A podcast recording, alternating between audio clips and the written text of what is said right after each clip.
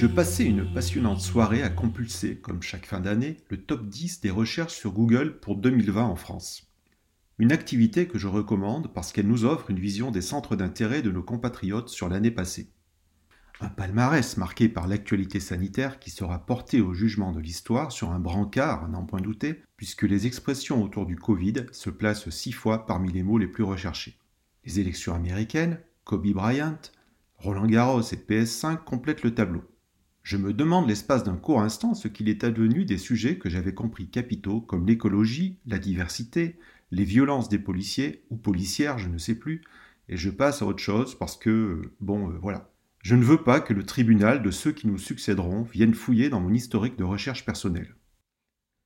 Étant d'une nature plutôt bienveillante et généreuse, tout en étant français, ce qui est, vous l'avouerez, assez épatant, j'évite d'aborder le coronavirus ou la victoire du sémillant Joe Biden sur l'effrayant Donald Trump, qui sera lui aussi porté au jugement de l'histoire sur un brancard, mais avec une camisole pour l'empêcher de tweeter.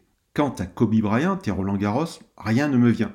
Je suis aussi sec qu'une pinte bretonne à 19h30, si tant est qu'un estaminet soit ouvert, ce qui n'est pas gagné. PS5 donc. De quoi parle-t-on ici? De la dernière version de la console PlayStation de Sony. Vous êtes en droit de vous demander en quoi cela me concerne-t-il Qu'est-ce qu'un bobo poivre et sel du 9e parisien peut bien avoir à faire de l'actualité des consoles de jeux qui par essence sont des objets destinés à l'enfance, à l'adolescence, ou à la rigueur à un sociopathe vivant au sous-sol d'une mère à la voix stridente criant Norman quand il est l'heure de manger des rognons sauce madère. Que de clichés tout ça. Le monde a changé et vous ne l'avez pas vu. Laissez-moi vous ouvrir les yeux. J'ai inventé le jeu vidéo à la faveur d'un divorce fondateur qui avait ébranlé les bases de mon univers familial tout en me projetant sur une planète virtuelle que jamais je ne quitterai. Bien sûr, vous aurez corrigé de vous-même, je n'ai jamais inventé le jeu vidéo. Mais pour moi, lorsque Pong me visita, ce fut tout comme.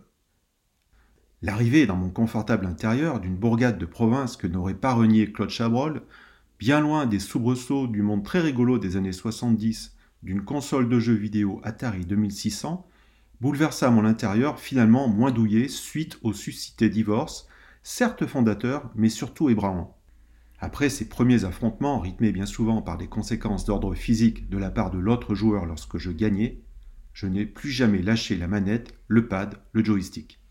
Dans les années 1980, j'ai joué à Invaders, Pac-Man et surtout 1942 dans les salles d'arcade qui m'ont vu mûrir comme un gentil champignon.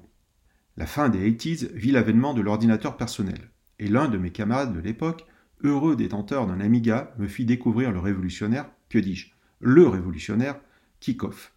Première simulation de football qui assura la deuxième couche d'une peinture indélébile vouée à ne jamais s'effacer. J'aime faire des phrases, désolé. Les années 1990, le grunge, les cheveux gras, les jeans troués pour vous. De mon côté, c'était Lara. Une relation exclusive qui allait tenir près d'un an que je passais à observer le doux balancement de la calipige anglaise, fille illégitime d'Indiana Jones et de Donkey Kong, si tenté bien sûr que ce fût une femelle, un sourire de contentement figé sur mes lèvres, pas encore ourlé de quelques barbes.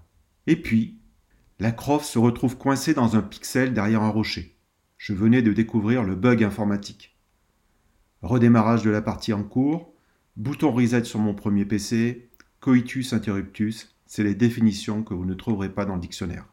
Depuis, je réussissais à libérer plusieurs fois l'Europe en massacrant des nazis à la pelle, je ne veux pas dire avec une pelle, mais que j'en ai tué beaucoup, à prospérer dans mon royaume en massacrant des trolls, voire des nains très hargneux, ou à explorer des mondes lointains en massacrant avec des bruits mignons tous les petites espèces d'indigènes que je croisais, sur des consoles allant de la PS1, GameCube, Wii, Game Boy jusqu'à la Nintendo DS pour finalement revenir à la PlayStation.